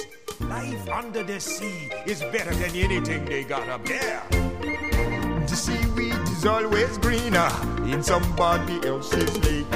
You dream about going up there, but that is a big mistake. Just look at the world around you, right here on the ocean floor. Such wonderful things around you. What more is you looking for? Under the sea, under the sea. Darling, it's better down where it's wetter. Take it from me. Up on the shore, they work all day. Out in the sun, they slave away. While we devoting full time to floating under the sea.